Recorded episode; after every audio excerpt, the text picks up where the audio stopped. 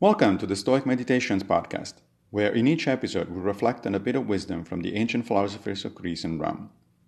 I am Massimo Pigliucci, a professor of philosophy at the City College of New York, and I will guide you through this reading.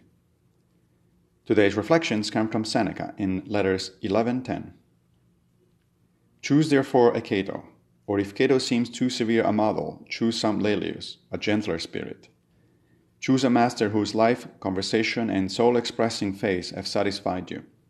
Picture him always to yourself as your protector or your pattern. For we must indeed have someone according to whom we may regulate our characters. You can never straighten that which is crooked unless you use a ruler. Seneca here is suggesting to his friend Lucilius to pick a good role model in order to mold and improve his own character. Some modern Stoics call this exercise the sage on the shoulder, and there is actually empirical evidence from psychological studies that it works. When people imagine someone watching over what they're doing, they are more careful with their behavior.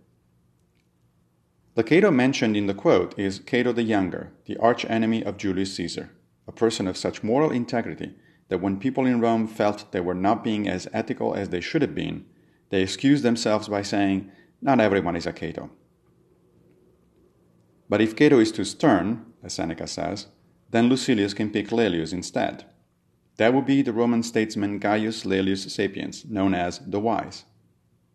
We can pick as role model a famous person of whom we may have read a biography, like Nelson Mandela, for instance, or friends or relatives of whom we think highly, or even fictional characters, like the Stoics did with Odysseus.